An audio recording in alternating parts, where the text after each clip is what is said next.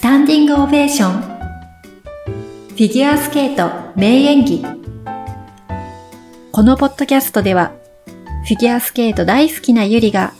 スタンディングオベーションした名演技について語ります。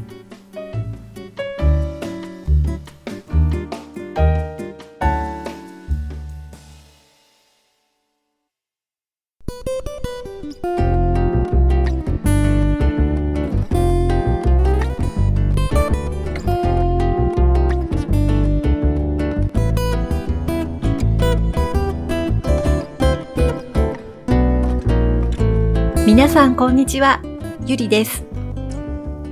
10月から始まったグランプリシリーズも先週の NHK 杯で最終の6戦目が終わりました。毎週毎週どの選手がどんな調子なのかドキドキして見ていましたので今週末はやっと一息つけるなぁなんて思っています。来週はいよいよグランプリファイナルですね。今年はイタリアのトリノでの開催です。私が注目している選手は、まあ、男子はもちろん、羽生さんとネイサン・チェーン選手の対決。女子は4人のロシア勢にキヒラさんがどう挑んでいくのか。トゥルソワ選手がトリプルアクセルをマスターしたなんていう情報もありますので、そのあたりがどう絡んでくるのか。キヒラさんは4回転サルコーにチャレンジするのか。ペアの方は中国の炊飯組の成熟した演技とロシアの若いカップルたちの成長がどう見られるのか。アイスダンスはもう全員です。特に気になっているのは調子の良いロシアのシニツィナ・カツァラポフのペアですね。あとはもうパパダキス・シゼロン、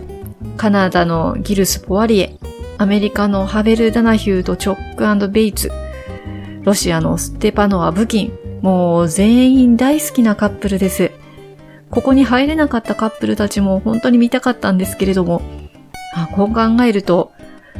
私はアイスダンスが一番好きな選手が多いかなと思います。さて、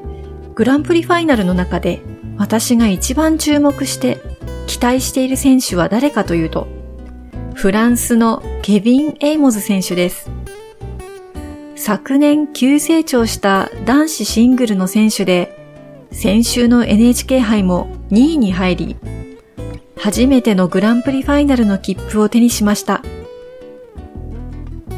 私が彼の演技を初めて見たのは、昨シーズンのヨーロッパ選手権です。今日はその衝撃を受けた演技についてご紹介します。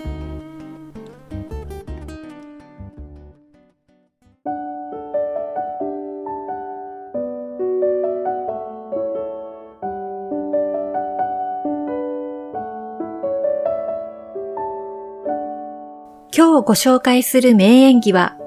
フランスのケビン・エイモズ選手の2018年から2019年シーズンのショートプログラム、ホーンズです。昨シーズンのヨーロッパ選手権、最初お目当てだったのは、その大会で引退するハビエル・フェルナンデス選手でした。他はちょっと流しながら見ていたのですが、突然パンチの効いたリズムにキレッキレの動きで演技を始めた選手がいました。そういう動きをする選手って、滑りの方がシェイキー、ちょっと荒かったりすることもよくあるんですよね。ヨーロッパ選手権でそういった演技で思い出深いのは、同じフランスのアルバン・プレオベール選手です。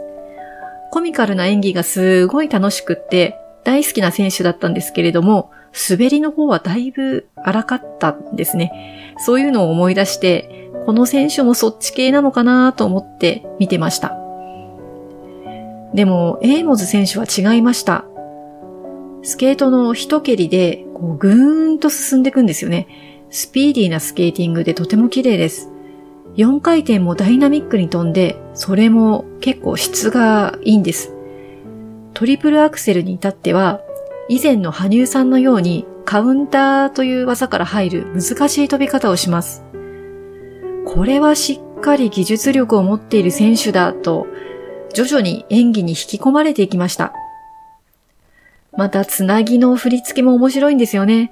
シーッと口に人差し指を当ててみたり、こう、角の真似、ホーンズですから角だってですよね。角の真似をしてみたり、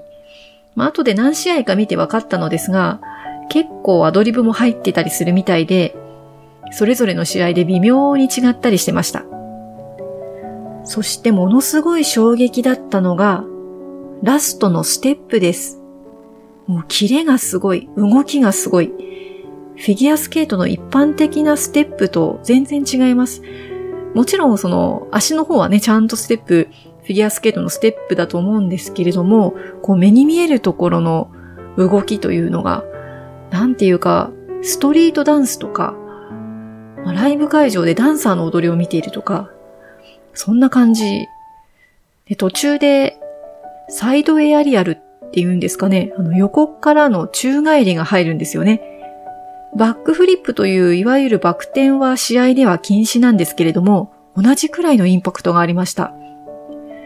びっくりしましたね。フィギュアスケートの試合で、アクロバティックな演技が見られるのはもうペアスケートだけだと思ってたんですけど、まさか男子のシングルでもこういったのが見られるとは思いませんでした。エイモズ選手、滑りがダイナミックで大きく見えますけれども、なんと身長は160センチメートル。とても小柄な選手です。でも一年見てて、そんなに小柄とは全然気づかなかったんです。今回の NHK 杯でメダリストの3人が並んだ時に、あの、カナダのサドフスキーさん、隣に、っていうか真ん中に日本の羽生さん、そして最後に、あの、エイモズさんが並んだ時にも綺麗に斜めの線になりまして、羽生さんもなんか苦笑してましたけれども、まあ、それぐらいちっちゃかったので、びっくりしました。宇野昌磨さんや宮原さと子さんも割と小柄なんだけれども、こう、滑りがとても大きいなって思うんですよね。あんまり身長を感じさせない、まあ、そんなこと気にならない滑りをするわけですけれども、まあ、この選手もそういったタイプの選手ですね。まあ、逆にあの、浅田真央さんなんかは、私滑ってる時にはそんなに身長の高い人だとは気づかなくて、まあ、それは逆のパターンですよね。さて、エイモズ選手、昨シーズンの大躍進から、今ではもうショートプログラムで90点台に乗せるような、そんな高いレベルの選手になりました。そして、フランス男子としてはもう久しぶりのグランプリファイナル。ぜひ、来週のファイナルの試合でも心に残る名演技をしてもらえたらと大きく期待しています。皆さんもぜひ、キレッキレの演技をご覧いただければと思います。